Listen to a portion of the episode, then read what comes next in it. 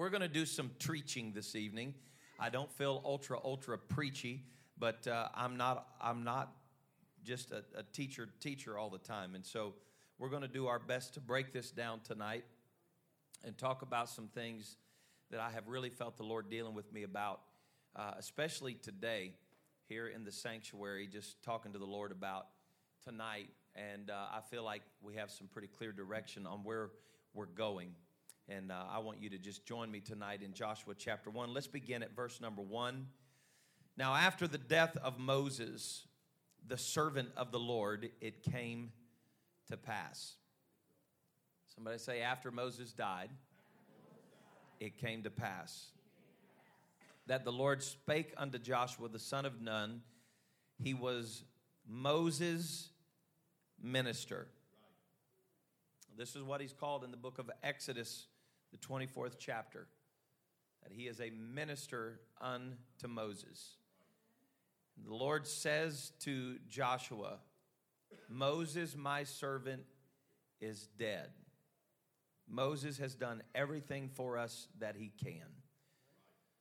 Now I need you to arise. Go over this Jordan, you and all of this people, unto the land which I do give to them, even to the children of Israel. Now, I want you to just notice this language with me as we go. We're going to come back and visit this, but notice the language.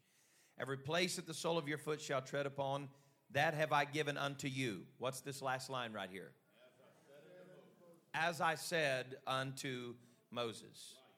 From the wilderness and this Lebanon, even unto the great river, the river Euphrates, all the land of the Hittites, and unto the great sea toward the going down of the sun, shall be your coast. Oh my. There shall not any man be able to stand before thee all the days of thy life, as what? As I was with Moses so I will be with thee. I will not fail thee, nor forsake thee. Be strong and of good courage, for unto this people shalt thou divide for an inheritance the land which I swear unto their fathers to give them. Only be thou strong and very courageous, that thou mayest observe to do according to all the law What's that say? Which Moses, my servant, commanded thee.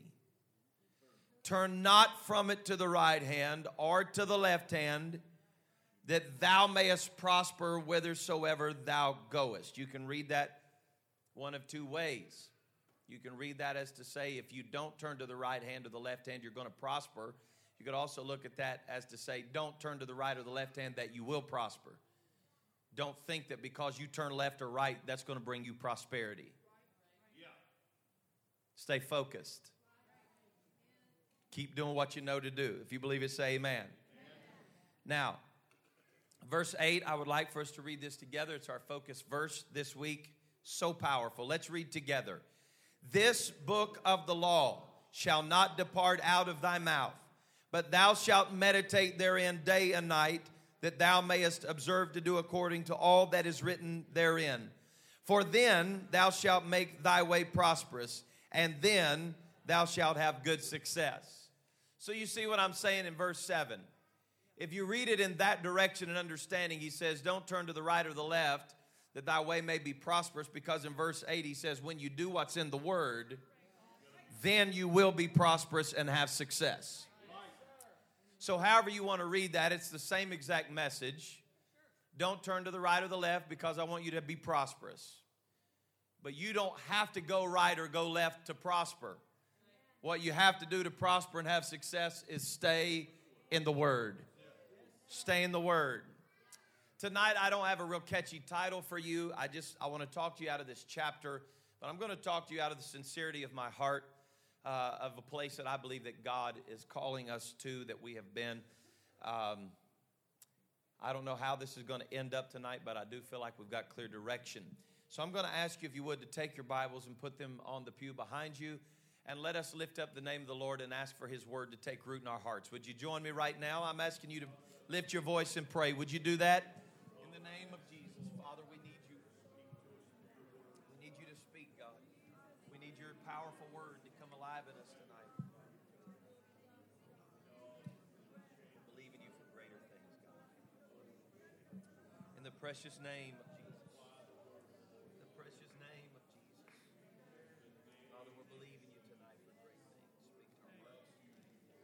the living God.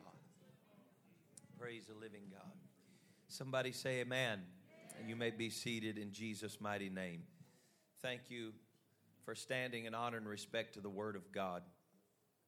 I do appreciate this church's love for the Word. It is a Word church, and I'm very thankful for that. So, I'm going to deal with some things tonight that I feel like I'm going to sound like my mom for just a minute. There is a uh, there's this breakdown in human nature that I've never really quite got a hold of, and I think every mom that's worth her salt has probably asked this question that I'm getting ready to pose to you. But this breakdown in the mind of a human being is that just because somebody else did it, it's okay for you to do it. And my mom had this depth of wisdom in this question that she would ask, and I'm certain that she did not coin this question because I've heard it. The question was well, if he jumped off a bridge, are you going to jump off a bridge? And I used to be able to say no until Dan Mundy and Chuck Jones jumped off of a bridge. And then I did.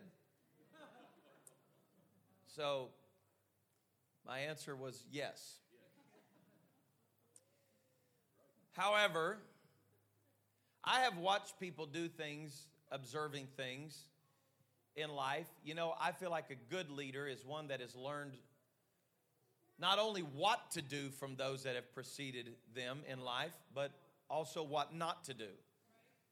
And I think that um, one of the strongest leadership principles you'll find, whether you're studying uh, Rohn or Maxwell or whoever you decide to study for your leadership principles, is that when they begin to define insanity, it always comes back to a pretty simple principle that the definition of insanity is doing the same thing over and over and expecting a different result.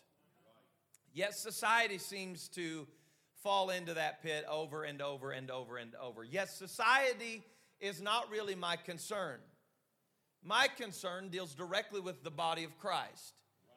My concern deals directly with every generation of young people that come through the body of Christ, and our kids aren't in here tonight. They're in their own youth service, and so I'm not going to pick on them, but I do want to say that I've never understood why every generation has to have that element of backsliders in the youth group that have to learn their lesson their way because when their parents or grandparents backslid, their testimony wasn't good enough for that kid.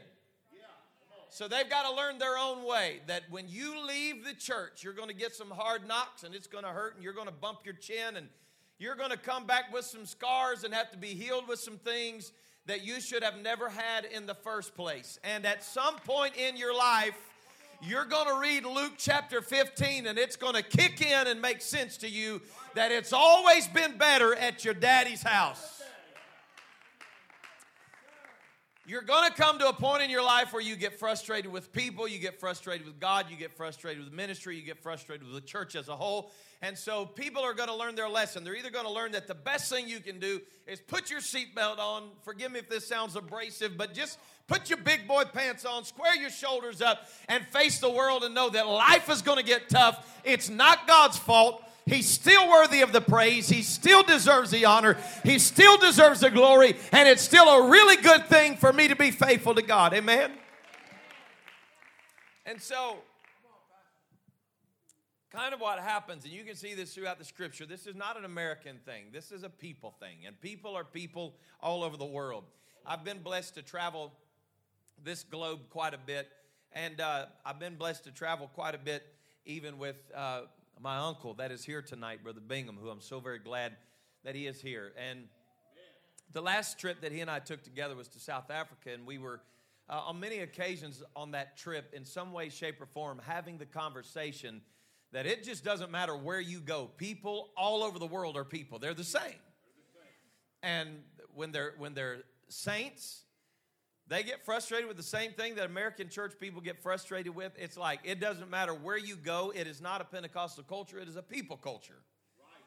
That people are people. Somebody say that. And I want to tell you that the same thing that was in the children of Israel is in you. The desire to go a whoring after other gods, the desire to look at the prosperity of the wicked, the desire to look at all the things that look like the world is going their way, and that if you would but compromise the way that you have lived for God, then you too would be blessed like they were blessed. And so, we as humanity at least most of us, truly desire success. Now, I don't want this to like get real crooked on me right here, but I, I want to tell you, I sincerely don't believe I could have always made this statement, but I, I want to say that I believe that there really are a few people in my world, in my world, that don't want success. And you can't do anything for people that don't want to be helped. You understand what I'm saying? But the average bear that wakes up every day says within themselves at some point in life, there's got to be something better than this. And so I think we all want success. You know, I I'm not all about uh, having a finer house next year than I had this year. I'm not all about having uh, more cash in the bank tomorrow than I had today. That's not my driving goal, but I do want to be better tomorrow than I was today. Every day that I wake up, I want to be a little bit better. I want to learn something else. I want to be successful. I want to find out what I missed yesterday that I could pick up on today. Is this is this is this all right? I'm just talking to you practically right now that I want to do better with myself. When I cross the finish line, I don't want to have left a bunch of stuff behind me that I could have accomplished. I want to be successful. I don't just want to pastor the same size church until the day that I turn this church to somebody else and somebody else takes it or, or the Lord comes back. That my goal was never, ever, ever in ministry to just be mediocre and uh, and preach the same three sermons and just go in this circle and whatever happens happens. I want to be a better preacher. I want to be a better father. I want to be a better husband. I want to be a better pastor. Everything I do, I want to be better tomorrow than I was today. And there's nothing wrong with desiring to do better this comes back to the beginning of creation when God created man. And I want to hurry through this, but not hurry so fast that you don't get where I'm coming from so you can go where I'm going. But when God created man, he told him the very first thing that mankind heard when God breathed breath into his nostrils, that breath of life, and man became a living soul. The first thing recorded that man's ears heard was be fruitful and multiply, be blessed, have dominion. The will of God for man is do better, multiply, do something with your life, have dominion. And so, what happens in just a short period of time, we don't have uh, how many days it was, how long it happened. There are theories out there. I don't want to get into that. What I do want, want you to understand is that God put it within mankind to be fruitful. He put it in mankind to be blessed. He put it in mankind to have success. But where man goes wrong is when they're not willing to define their success by God's definition of success. I hope I'm not leaving you right now because this is very, very, very important. If I could say it another way, I will say it to you like this just because the world does not look at you and call you successful does not mean you're a failure. I'm saying to you that I want to do better. I want to I want to be the best that I can be. I don't just want to be mediocre at anything that I do, but if I never get better at anything else I do, if I'm never a better builder, a better pilot, a better preacher, a better anything that I do, I've got to make heaven my home, period. And if I don't accomplish anything else in this life than being sure that my children know the truth and that I am saved, I have accomplished much in this world. The world may not look at me and say, that guy is successful. They may not look at me and think I'm successful, but I know one thing God put something in me that's greater than building wealth and success in this world, and that is a desire to please Him. And if you study the history of man, you understand that doing things on your own terms and your own measure displaces you from the will of God. Now, think about this, if you would please. God creates the most magnificent structure in six days. Literally tells these two people anything you want, you can have. There is one tree in the middle of the garden, stay away from.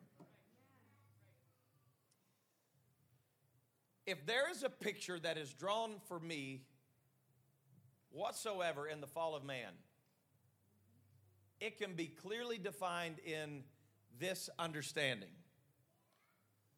They had far more to lose than they had to gain. That's worth the price of admission right there, folks. When you look at the big picture,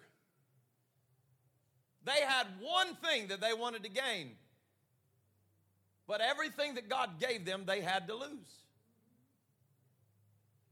I have grown up in ministry, around ministry, in ministry homes. I've grown up around some of the most amazing preachers that you have ever heard in your life. I've been around some of the most godly people that you could ever imagine. And when I say that, I'm not talking about godly people in a pulpit, I'm talking about godly people. I'm talking about people that have sat across the desk from the IRS and they look at them and say to them, There's no way you could pay that much money to your church and make what you make. It's impossible. Because they're godly people. And that man was able to look at the IRS and say, I, I haven't spent a dime on drugs. I haven't spent a dime at the casino. I haven't spent a dime on alcohol. What I've given, you got the paper in front of you. I gave that to God because that's what my family does. I'm talking about godly people. Like you can walk in and catch them praying anytime. You can invite them to go out to eat just about any time, and they could turn you down because they're on an extended fast. I'm talking about godly people. I have been around godly, godly people all my life. And I want to tell you that I have seen some really, really godly people fall. Boy, it just kind of got tight right there, didn't it? That's not really where you thought I was going, was it? I have seen godly people that did everything in my eyes the right way. And they were great, great people. But I've received the phone calls about those men and those women that they got weak, turned to the right, turned to the left, I could stand up here tonight and tell you stories about people that would literally make the hair stand up on the back of your neck of people that have been in the presence of God, that have walked in amazing places with God, deep places with God, have experienced mind blowing experiences with God. And all it took was them to just get carnal. It. Oh, yeah, Pastor, that's a shame. You know, I've seen people do that. You know, this is not a new thing. For we are absolutely admonished by the apostle to let him that thinks he stands take heed. I mean, how much more can he say other than that I have a great fear in my life? He said, Paul said, I really have a fear in my life that when I have preached unto you, that I myself would become a castaway. Paul has been in the presence of God, seeing great and mighty things happen, but he said, There is always that possibility within me that when I would do good, evil is always present with me. And at any moment, if I let my guard down, I too could become a castaway. Yes. You cannot get so spiritual and so connected to God that that tree does not look good to you. Ooh wee. Can y'all stay with me for the introduction? Okay, let me take you to a journey. Let me take you to a place. It's not really somewhere where you want to go, not some place I've always wanted to visit, especially not under these circumstances. But let me take you to a place called Patmos. Can we walk to Patmos together? Can I take you there with a man that was a godly man? Oh, yeah. Folks, I'm talking about a godly man. I'm talking about a man that stood for God when most of us would have sat down. I'm talking about a man that was boiled in oil and they did not kill him. And so the double jeopardy ide- ideology of the Romans was well, we can't try to kill him again, so the only thing we can do is exile him, put him out there on the island, let him die. So he's out in the middle of the water on, on the Isle of Patmos. We, we know the story about John for the most part. He's there. Uh, the whole book opens up in Revelation by him saying, I got in the Spirit on the Lord's day and I heard this voice behind me. Now, somebody shout to me, what was the voice that he heard? Who was the voice? It was the voice of the Lord. It was the Alpha, the Omega, the beginning and the end, the first, the last, the one which was and is and is to come. It was the Almighty. John, somebody say, in the Spirit. On the Lord's day. I'm talking about visions that would have made most of us come out of that trance and take off running and jump off into the water and don't care if we come back up. You'd run across the stony ground of Patmos if you looked up, uh, been praying, and you looked up and saw this beast with um, seven heads, and ten horns, and wounded heads, and a woman riding on this beast. And I mean, I'm gonna tell you, folks, right now that there have been folks said they saw stuff like that. We just knew they were tripping.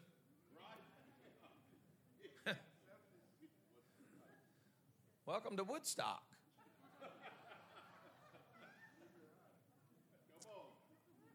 John's looking, folks, he's looking into a different dimension.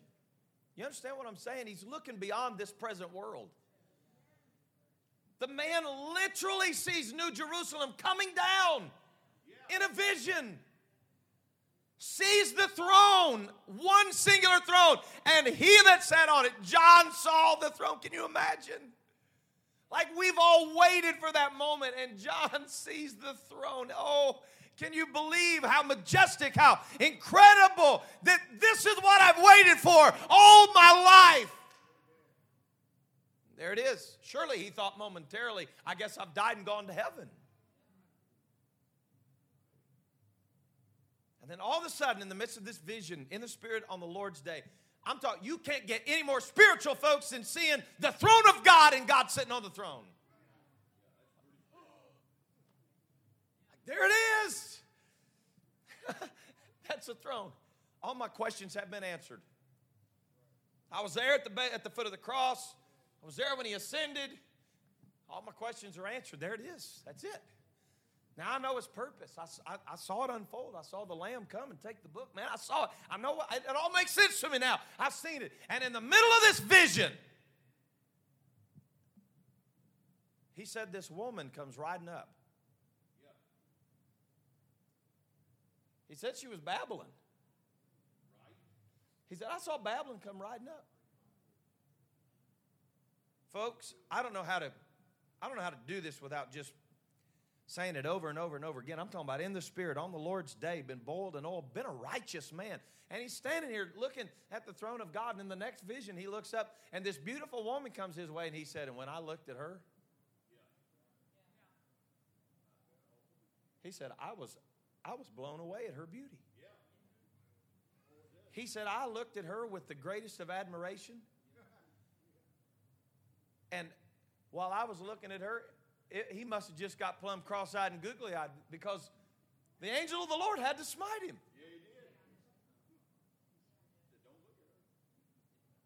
I mean, God literally, literally reaches down, smacks him upside the head, and said, Don't look at her like that. You know what God was saying?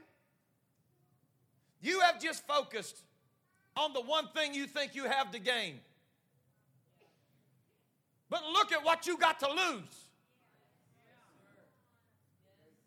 You don't ever get in such a spiritual place that she's not beautiful. You'll never get so spiritual that that tree does not look good for you to eat. I mean, my God, how much better can it get than the Lord coming to you every day in the cool of the day and walking with you?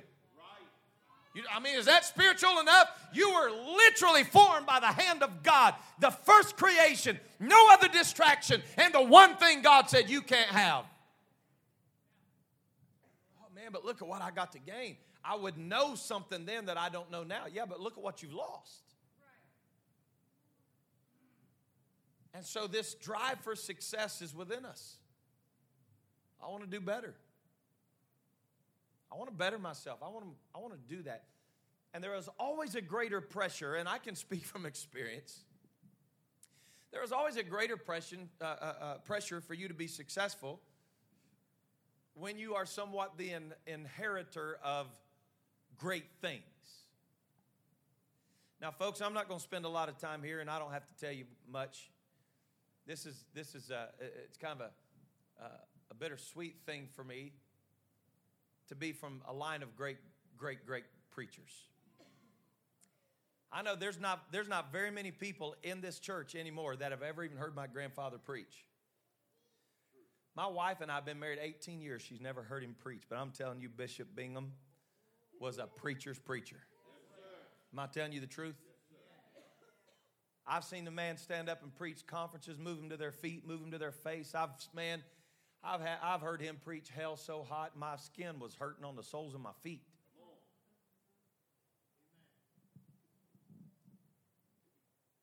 I know what it's like to be raised in the home of, of people that are in demand. Mike Bingham and Danny St. Clair, and oh my goodness. And you're like, they're inviting you to come preach stuff, and you get up and preach, and for the first 20 years of your ministry, it's never like you did good. It's like you're a chip off the old block. I go preach one place and they say, Man, you preach just like your grandpa. I go preach somewhere else and they're like, Dude, you're like Mike Bingham personified. I go somewhere else and you're like, You're Danny St. Clair all over again. I'm like, Yeah, but I'm just, I'm just me. But you become the sum total of what has been invested in you. You understand what I'm saying? And so you get this, you get this desire for success. Folks, I cannot tell you how great the pressure had to be on the shoulders of Moses when God takes him to the backside of a desert and says, All right, Big Daddy, you're fixing to go back to the people that have fed you for a lifetime. They've been good to you, and if it wasn't for them, you'd have been eaten by a crocodile in the Nile River. Right, right. They brought you in their house, they made you a prince in Egypt, they have adopted you. They gave you the best life that you could ever have in this world. And you're going to go back to them and tell them, I refuse to be your child anymore. Me and my people were leaving. Think about it. If all is as it appears, more than likely, the, the, the, the man that was the Pharaoh at the time, Moses could have walked into that man and called him Papa. Grandfather. This was a man that was connected to and related to the family that adopted Moses and he walks into the throne room and he says, Let my people go. Think about the power of that. This has been your people for a lifetime, but now you're going to tell your people that your people are out there and you're leaving with them. You're going to be the first generation to take a stand and tell Pharaoh, according to Hebrews, way, way off in the New Testament, that by faith you refuse to be called the son of Pharaoh's daughter, choosing to suffer the affliction of Christ. And so he squares up his shoulders after he has this little talk with God, and he comes back in, and it takes 10 plagues for him to get convinced and for Pharaoh to get convinced God's in this. God uses him mightily. I'm talking about a mighty man of God. You ever notice that Moses is talking to God and telling God while he's talking to God, I can't talk? Think about the, the logic of that. I, I, I'm not a man of speech. I, I, I can't go back in there and tell them, I don't know how to say this. I don't know how to talk. He knew how to talk good enough to tell God he didn't know how to talk. And God uses him and it rests on him. They lead him out. And first night, as it gets dark and the enemy's pressing up against him, y'all know the story? Talking about waters parting, maybe three million people, possibly, walking abreast, shoulder to shoulder. Can you imagine the line? You think it's bad at Starbucks drive through trying to get out. So here they are in the wilderness. 72 hours later, bitter waters, man, God makes them sweet. There it is. It's sweet. Look at that. I'm talking about this happened under Moses. Get out in the middle of the wilderness, man, they're all they're all hungry. So Moses calls on the name of the Lord. Boom, boom, boom, boom, boom, boom, boom. Here it comes. Here comes the manna. They get sick of manna. Moses calls on the name of the Lord. Boom, here comes quail stacked up. You understand what I'm saying? I'm talking about a man of God. So God gets finished with Moses. He says, It's time now, Joshua. You're the crossover guy. And as soon as God starts dealing with Joshua, this is what he says to him I know you want success, but I'm going to deal with you like I dealt with him. And what I told him, I'm going to tell you. Because just because leadership changes does not mean the promise has changed.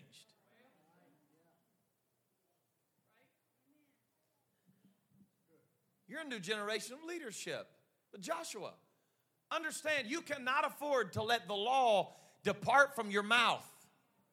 Now, I wish I had time to really, really teach this to you and, and, and connect some dots. The, the very name Joshua we can, we can take the root of the name Joshua and connect it to the name Jesus, Yeshua. We can, we can bring all this together that Joshua, and, and I was driving down the road thinking today, how in the world am I going to do all this in such a hurry? But there's so many types and shadows and things that we can pull together that Joshua is a type and shadow of Christ, leading people into the promise. We can, man, we can see it. They come out of Egypt and then he takes them over to the promised land. It's powerful, powerful deal. And so Jesus is kind of, if you would, bringing us into a new dispensation. It's now a dispensation of grace. And so everybody's looking at Yeshua. Oh, they're thinking finally somebody to lift the burden of the law off of us, somebody that can take uh, Israel and reconcile us and bring us back together and throw our enemies off of us and take care of all this business. And so Jesus comes on the scene, and John is talking about him. Oh my goodness, here he is. The Lamb of God takes away the sins of the world. And Jesus comes walking on the scene, and they start talking to Jesus about the law and said, Now, Moses said this to us. What are your thoughts about that? Jesus said, My thoughts on that are this is what the law says but if I was you, I wouldn't even get close to the law. I'd build some fences in my life and say, wait. And they're looking at, they're like, but I thought, I thought grace was supposed to be easier. The day that you realize grace is the buffer between you and the law, it doesn't negate the power of the law. He said, You have heard it said that if a man lay with a woman, commit adultery, then he's be stoned gate. But I say unto you, he said, You have heard it said of old, but I say unto you. Grace said, I am the buffer between you and the mess up. You can't afford to look to the right or the left. That's not success. True success comes when you realize and understand that a new dimension, a new dispensation, new mercy, new grace, that doesn't put us in a beautiful, equal opportunity place that we can sin as much as they sin because they prospered when they sinned. And if they got by with it, then I can get by with it and I'll still make it to heaven. My Lord, I just preached a month's worth of revival right there. And we start looking at, oh, well, you, you know, uh, I don't think Moses did everything right, Lord. So since Moses didn't do everything right, this is my idea.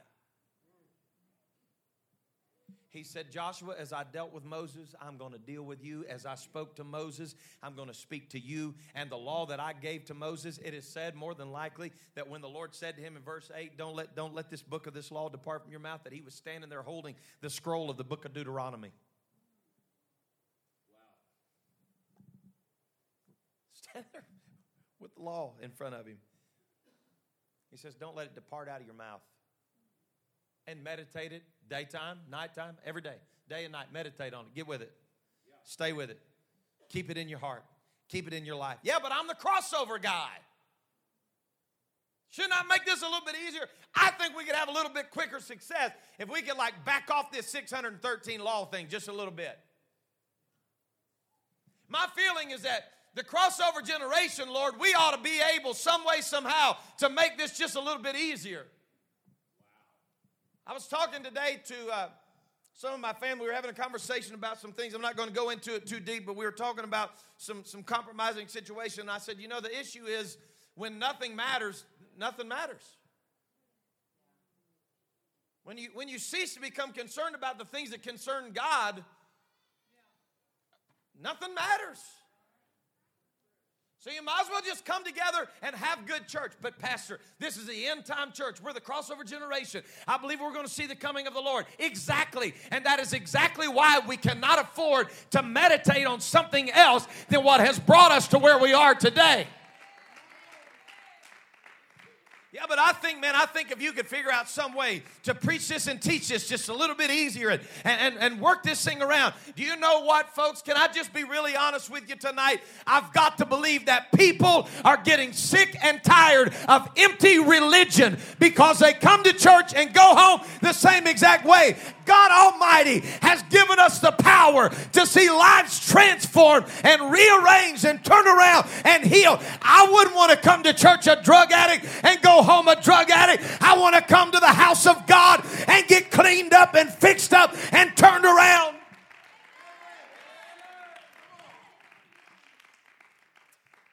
So my, my, my vote is my, my vote is Lord, it may have took 613 to get us here, but now we're standing in front of the Jordan River. And so I'm thinking that we can back this off from 613. Let's just let's just make it easy. Why don't we just round it up? How about this? How about Lord, we'll just cross over with 600. Let's just let's just see if we can work on this just a little bit. And he's got Deuteronomy in his hand. You know, he's the new leader, got that Bible on. You got to have a big Bible if you're the new preacher. He's got the scroll under his arm. The Lord stops him. He said, Don't let the words of that book right there depart from your mouth. And today, something made sense to me. I was sitting in my office. I'm like, why is the Lord speaking in this language? Don't let the words depart from your mouth. And the, oh my goodness, it made such perfect sense to me. This is about as deep as a mud puddle. I want to tell you why he said, don't let it leave your mouth. Because as a new generation of leadership, somebody's going to come to you and say, This is what Moses told us to do. What do you think we should do? Joshua, this is what verse 8 is saying. I don't want your opinion on what a new generation should do. Don't let the words of this book leave your mouth. When it's time to give an answer, you give an answer from the book. When it's time for you to give a response, you respond from the book. You do not respond from the latest book that you've read. You don't respond from the latest leadership that you've read. You don't respond from the latest conference you've been to. You respond with the book. I know it sounds old fashioned, but this apostolic Jesus name truth that has brought us to this point will absolutely take us across the river.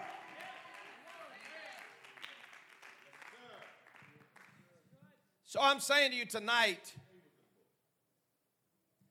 that a dispensation of grace, the new guy that's coming along, does not mean whatsoever that now we've got a greater buffer and that we can do more of what we want to do and still be saved. I can't imagine. I really can't imagine. I don't ever want to know what it feels like. And I'm not patting myself on the back, but I can't imagine what it would feel like the first Sunday you got up in front of your congregation and said, We're not preaching that anymore.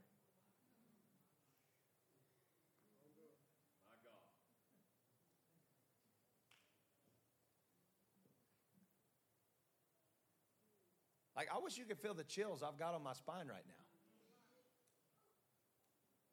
Knowing that God has put me on the wall of this church and has sent us precious people through the years that the reason you're here is because you heard the statement that I just made.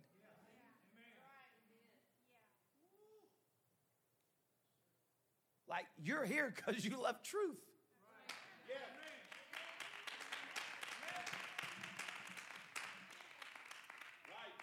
I know people look at us and say, oh, yeah, well, that's your crown jewel, you know. You are hardliners. I've been telling our ministry for quite some time now, and I, I, God knows my heart. I am pure before men, and I'm pure before God right now. My motive is pure. I've been telling them that I'm so frustrated that people look at us and think like this is something we've just started preaching. Like we just all of a sudden got convicted about this stuff. Well, man, you're just making it hard for people to come to God. Well, if I'm making it hard for people to come to God, what in the world do you think about Jesus? Well, yeah, but I think you just, I mean, you're going to have to have some flexibility. I mean, I've heard the line, you got to leave room in your theology for reality, you know? If these people go overseas and they, they work on a mission field for such and such uh, religious organization for 30 years and give their life to God on the mission field, but they've never been baptized in Jesus' name, surely they're not going to be lost. Well, that's not for me to figure out, but it's sure not for me to say, well, I think because they did it, they're saved. Oh, Pastor, that's what, no, no, no, that, that, that's, man, that's, that's other denominations. No, it's not. It's in our movement. People saying that if you'll just walk in the light that you know, in just what you've received. I had some guys call me some time ago talking to me. This is called light doctrine. I've preached and dealt with it some here. And I had, I had some of them call me and talk to me, man, what are we going to do about this light doctrine? I said, what do you mean what are we're going to do about it? They're like, what, what are you, what are you going to do with the light doctrine? I said, I'm going to stand up openly and proclaim its heresy. That's what I'm going to do.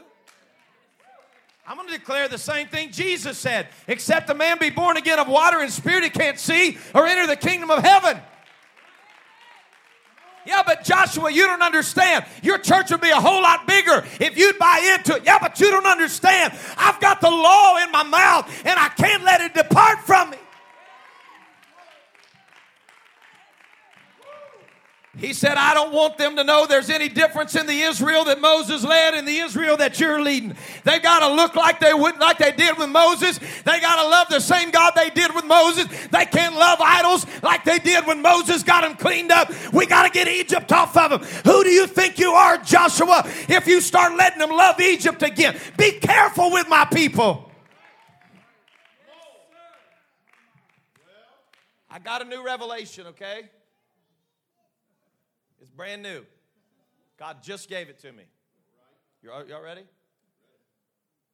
Repent and be baptized, every one of you, in the name of Jesus Christ for the remission of sin, and you shall receive the gift of the Holy Ghost.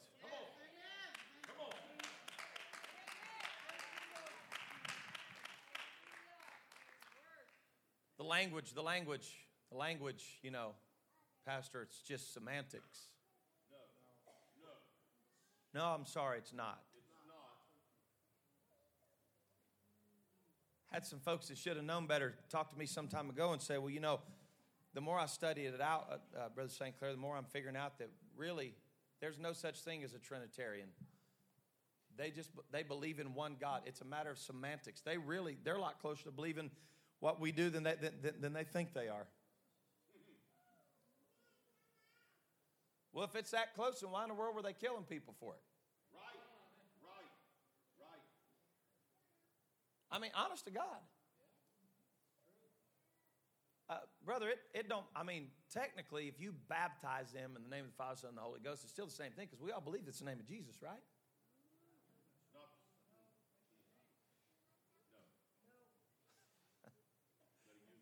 well, you, you guys are just too hard, man. You guys are just, you guys are just hard nosed. I don't think I'm hard nosed. I prefer to look at it as be steadfast, unmovable, always abounding in the work of the Lord. I, I prefer to look at it as hold fast to the profession of your faith without wavering. Church family, you listen to your pastor in 2020. We've got to keep the law in our mouth. We can't let it depart out of our mouth. We don't need to give people an answer of what the latest church growth conference have said. I want to know what thus saith the Holy Ghost. What's the Word of God saying to the apostolic church? That's what we've got to be.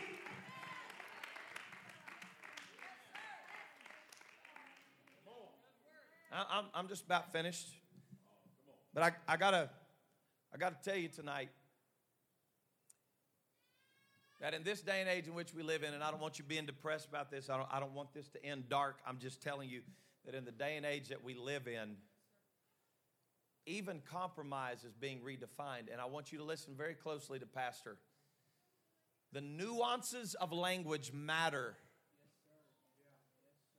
Because in my childhood, compromise became very visible.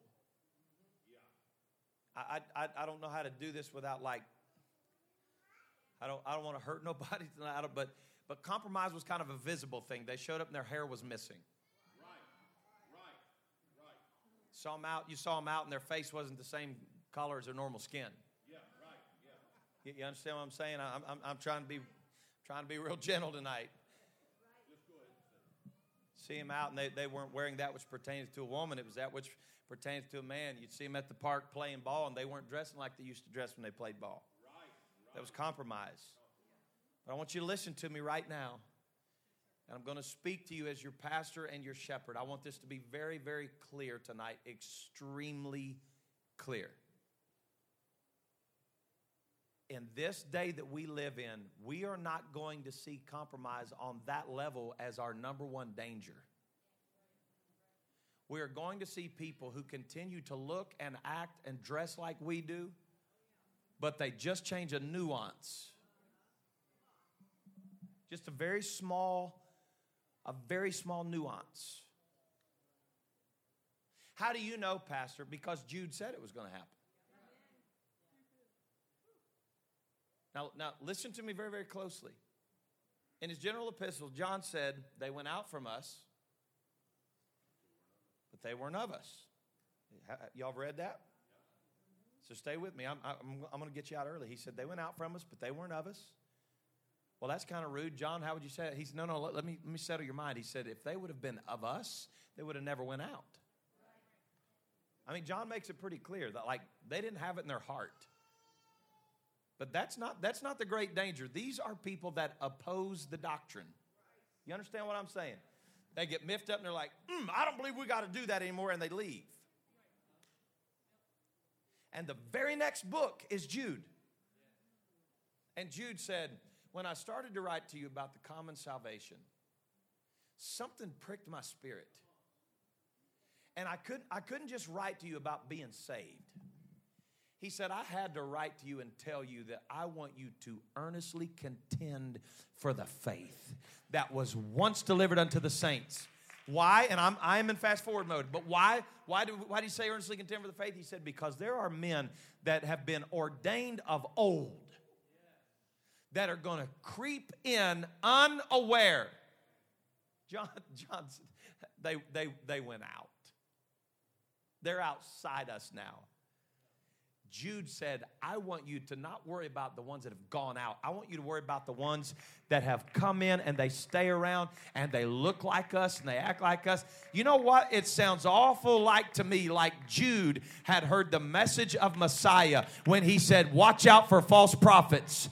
He said, They are wolves in sheep's clothing. Listen to the language of this, Jude. Listen to the language of this Messiah. He said they're going to look like we look, but the way to tell is not what's covering them on the outside, but what's underneath the surface of them. These are false prophets.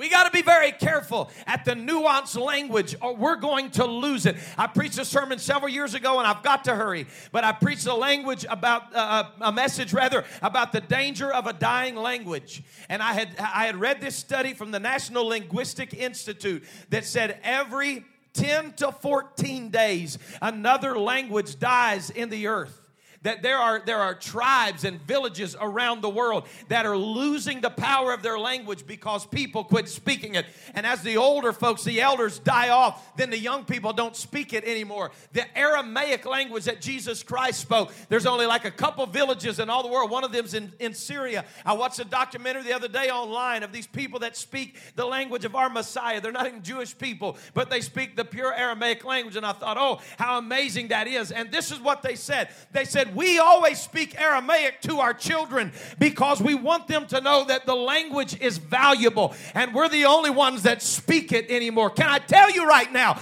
that if we don't keep it clear and clean cut and keep it in our eyes and our minds and in our mouth, the Word of God is right. If we don't do that, the next generation of apostolics won't even know what we are, it won't even exist. And at the coming of the Lord, what's going to happen is He's coming back for a weak, anemic, feeble church. But you know what? That was not the prophetic image that John saw. He said, I saw a number that could not be numbered. They were overcomers. They overcame by the blood of the Lamb and the word of their testimony. These are the overcomers. Can I tell you right now that God has always had a church and God will always have a church? He has always had a remnant and God will always have a remnant.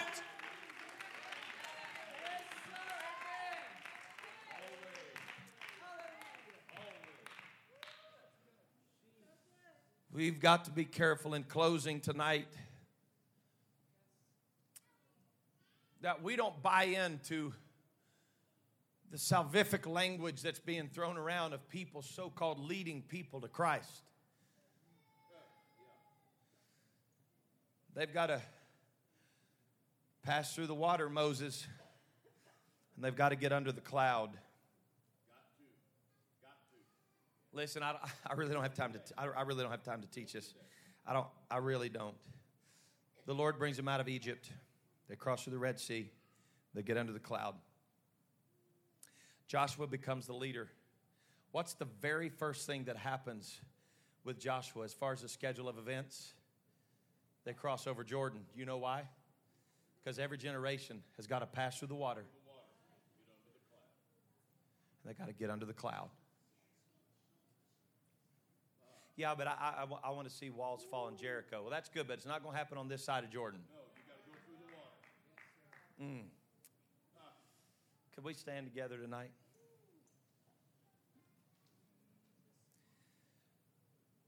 I'm going to preach and teach as strong as I've ever preached and taught in my life. I preached a sermon, I don't even know when it was, probably within the last year or two. I was at Bishop Sister Bingham's house. My mama brought out uh, my great grandfather's old briefcase. And uh, Uncle Mike, I went through his Bible, and I think you may have seen this the other day. Inside that Bible, there were handwritten notes in there.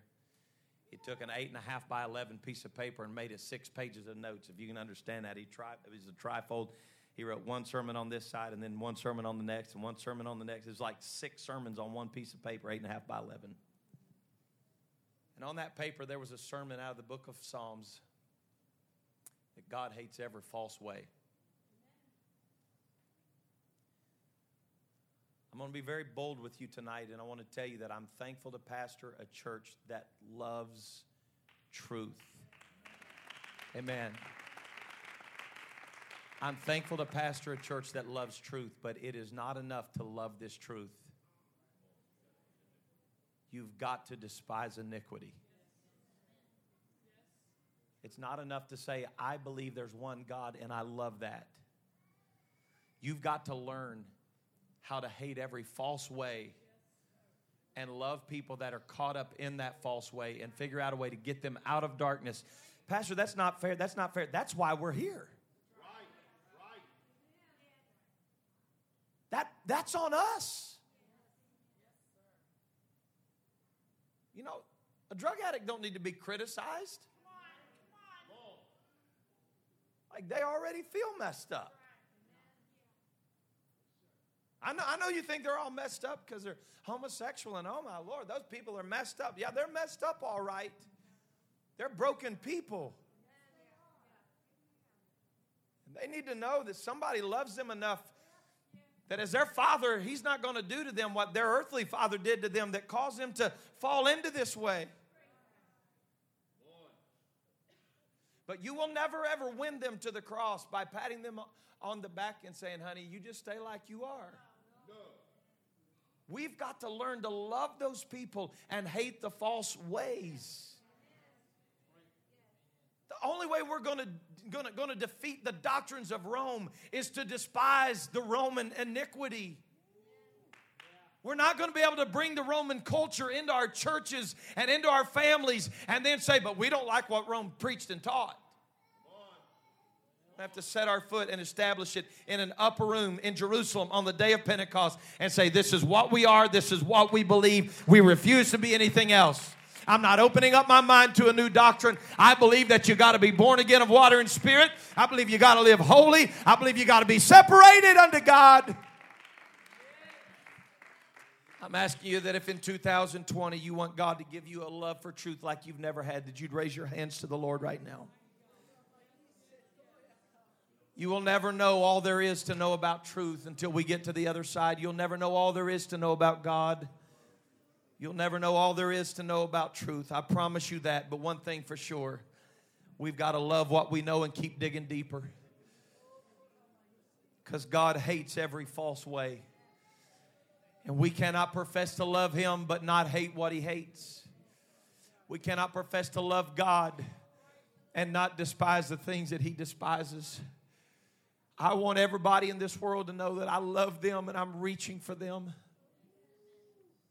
I want them to know that I'm a safe place they can come to without criticism and judgment.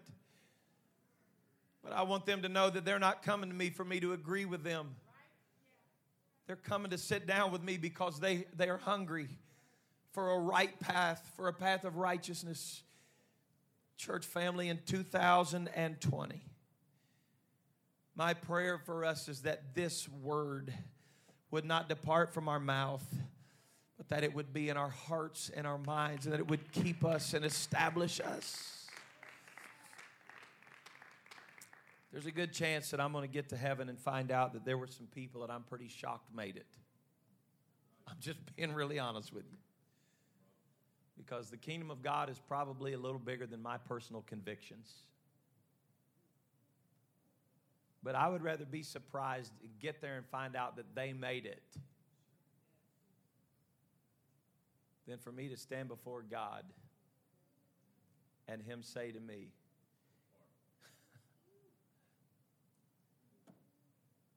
Why'd you lean to the left and the right? Is it for success? Built a big church, made a big impact on your city, fed people, loved people, bought them clothes, but son, I don't even know who you are. You worked iniquity. Isn't that crazy? He said, when they come to me, they're going to talk to me about their ministry. We healed sick and we cast out devils. Yeah. Did it all in your name. And he said, I, but I, who are you? I'm going to do all of that, and I'm going to do it in His name, but I'm going to do it with clean hands and a pure heart. And I'm going to ascend into that holy hill and stand in the holy mountain of God. Father, thank you for truth. Thank you for a church that loves truth. God, we're not walking out of your word whatsoever when we declare that we hate every false way. We want to fall in love with you so much that nothing else is appealing to us. And when Babylon comes riding up, we won't admire her. Our focus will become the throne that is before us and not Babylon that's around us. Teach us your ways, Master. Teach us to love you like we've never loved you and to hold fast to truth. God, without wavering, to give our very best to you and to your kingdom and to our community and to our friends and families and those that are around us. Let us fall so in love with you that they become jealous of our relationship and say, I've got to have that in my life. Help us, God, to fall so in love with you that we literally provoke Jerusalem to jealousy that the coming of the Lord that is so imminent would rest upon us and we would hear the trumpet sound and the eastern sky would part. We would be called away. Teach us. We're going to thank you for it. In the mighty name of Jesus Christ of Nazareth, let the church say amen. Amen. I love